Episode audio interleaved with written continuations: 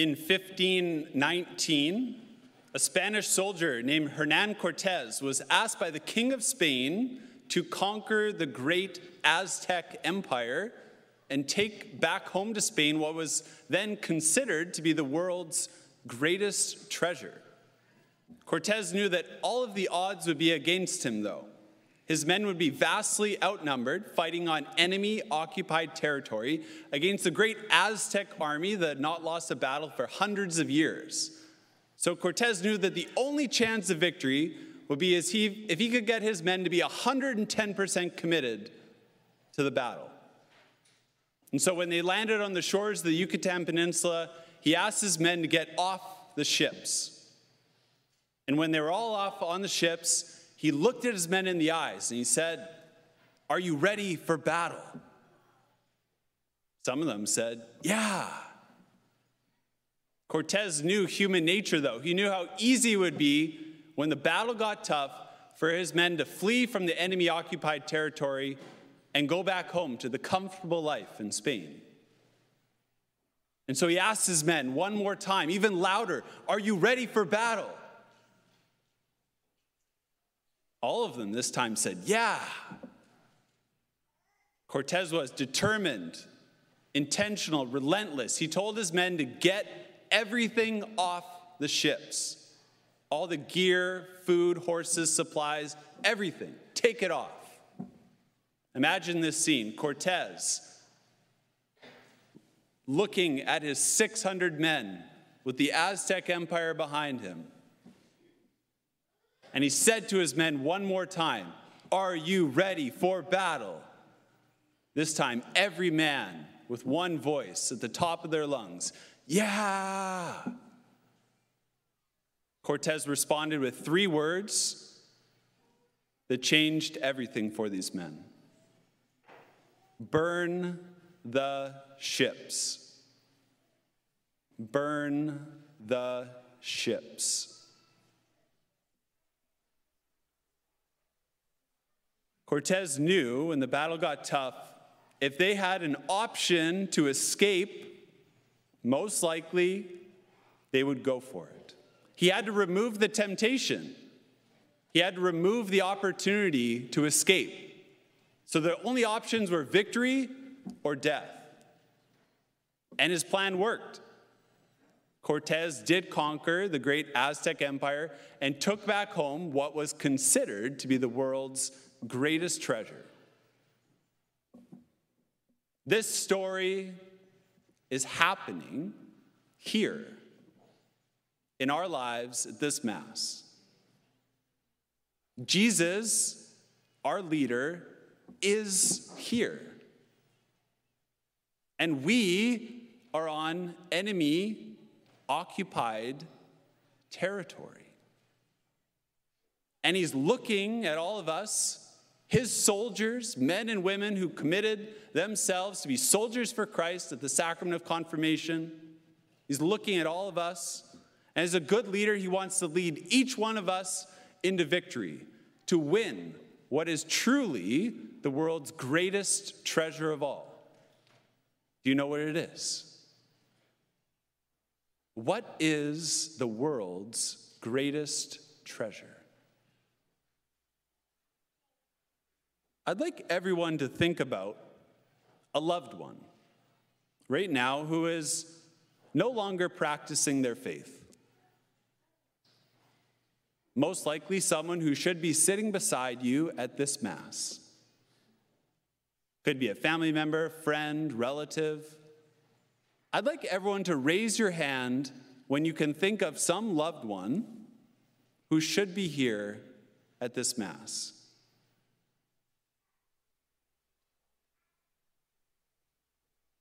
Think of someone.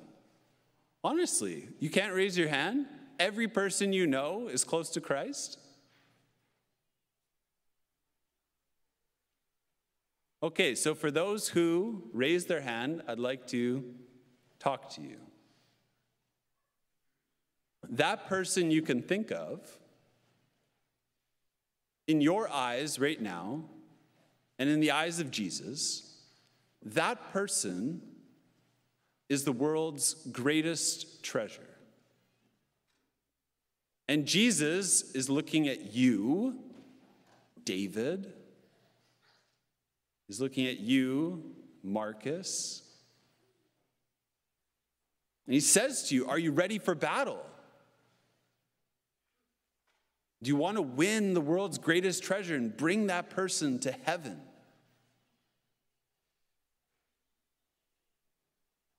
And most of us could be, Yeah, I want that. I want my loved ones to get to heaven. But then, those three words that Jesus, as a great leader, has to say to us if we want to win the victory burn the ships. There are four ships, I believe, are lurking in the bay right now. Four ships that every single person is being tempted in one way or another to flee to when we think about evangelizing that person. Four ways that we can escape the necessity of evangelization. Four ways that we're going to flee from the prospect of reaching out to that person who is the world's greatest treasure and bring them to Jesus. First ship, here it is.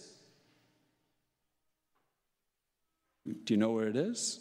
Second ship, I have it here too. Third ship, and fourth ship. These four ships, which I will burn, not at this Mass, these four ships symbolize the four ways we flee from the necessity of evangelization, the four ways we escape from the reality that we have a role to actually bring that person who is the world's greatest treasure to Jesus, to heaven. To make it easy to remember, I'll use the acronym SHIP, S H I P, SHIP. This is sloth, deadly sin of sloth. H stands for hopelessness, I stands for ignorance, P stands for pride. First ship, S stands for sloth. This deadly sin of sloth says to you, it's too difficult to evangelize today. You'll most likely fail if you try today, get rejected. So just relax, come on the boat. Don't worry about it. On behalf of Jesus, burn that ship. H stands for hopelessness. Hopelessness says to you, you've tried already to speak about Jesus. There's no hope for this person, really. So just give up, move on, come aboard. On behalf of Jesus, burn that ship. I stands for ignorance. Ignorance says to you, it's not your job to evangelize, that's Father Hamilton's job. So just leave it up to him. He can preach to that person someday. On behalf of Jesus, burn that ship. P stands for pride. Pride says to you, hey, that's a, that's a good person. They're nice. They're going to go to heaven. Oh, you become God. So, what's the use anyway? Why do you need to have an awkward conversation? You can just be liked by them. On behalf of Jesus, burn that ship. These are four ships we have to burn in our life if we want to live out the necessity of the call to evangelize, which Jesus is asking of every single one of us today. This is the story of today's gospel. In the eyes of Mary and Martha, the world's greatest treasure was Lazarus. And everyone else gave up hope on this dead man. But for Mary and Martha, they were relentless, determined, intentional about bringing Jesus to their brother. And even when it seemed like all hope was lost, and he was in the tomb for four days, they were still pursuing Jesus to bring him to their brother, They knew the promise in today's first reading that God Himself will raise people from their graves. And so they brought Jesus to the dead man. And they saw a miracle. Their brother was raised from the dead, and Lazarus became a canonized saint. He was martyred for Jesus. And this is the story of my life. Everyone else gave up hope on me. Lazarus was dead for four days physically. I was dead for five years spiritually. Think about the stench that Lazarus had. How about me? Everyone probably gave up hope on me in university in California, not my mom. Determined, intentional, relentless. She would not give up. She was like Martha. She kept going out, reaching out to me, texting me all the time. She was like Mary, getting on her knees, weeping for her son who was dead, who was on a path to hell. And she was going to do whatever she could. She burnt that ship of sloth. She never gave up on me. Hopelessness, she burnt that ship. She believed that Jesus could raise me from the dead. Ignorance, she knew I was on a path to hell. Pride, she didn't care about whether I would not be her friend. She knew what was really important in life.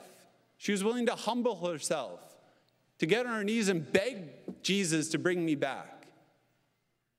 And this should be the story in every single one of our lives today. Who's that one person? Who's the world's greatest treasure in your eyes? At Corpus Christi Parish, one of our core values is called evangelical hospitality. This is supposed to be a way that makes us unique, a sign of what it looks like to actually be a parishioner here. We say Corpus Christi parishioners aim to be generous and evangelical in service and hospitality, providing everyone with opportunities to belong to the parish family. We're aiming to be generous, evangelical, doing whatever we can to bring people to Jesus, providing people with any way we can to bring them here to the family. That's what it looks like to be living out the call that we have by the sacrament of confirmation to be soldiers for Jesus, to be in pursuit of the world's greatest treasure of all. So, two challenges, two challenges. First, you got to burn the ships. My one thing for Lent have a very good confession. Go to the sacrament of reconciliation. And we need to start confessing the ways we've given into sloth, hopelessness, ignorance, and pride, especially when we're called to evangelize. All of those people who have left Christ, all those people who could be on a path to hell, who could be one day Satan sees face to face and says, You are mine, the world's greatest treasure. I claim you for eternity. Think about that. You have a role to play to bring that person to Jesus. Second challenge. So, first challenge go to confession, burn those ships. Second challenge I want you to really pray at this Mass about how you could reach out to that person and then actually go do it. I'm going to do it. I know who's in my mind. Someone I haven't spoken to in over a year. I'm going to do it today. Actually, go out when Father Hamilton says, Go forth, the Mass is ended, that's a call for soldiers to go into battle. And I challenge you to be in pursuit of the world's greatest treasure today, so that one day Jesus can look at that person face to face and you can stand beside them, and Jesus says, The world's greatest treasure, you are mine. Welcome to the kingdom. So if you're ready for battle, I'll lead you in prayer name of the Father, Son, Holy Spirit. Jesus, you have called each one of us to go into battle today. We burn the ships of sloth, hopelessness, ignorance, and pride. May we have our eyes on the world's greatest treasure, and may you lead us into victories so that one day we can stand by this person and see you face to face and rejoice that the world's greatest treasure is in heaven for eternity. Amen.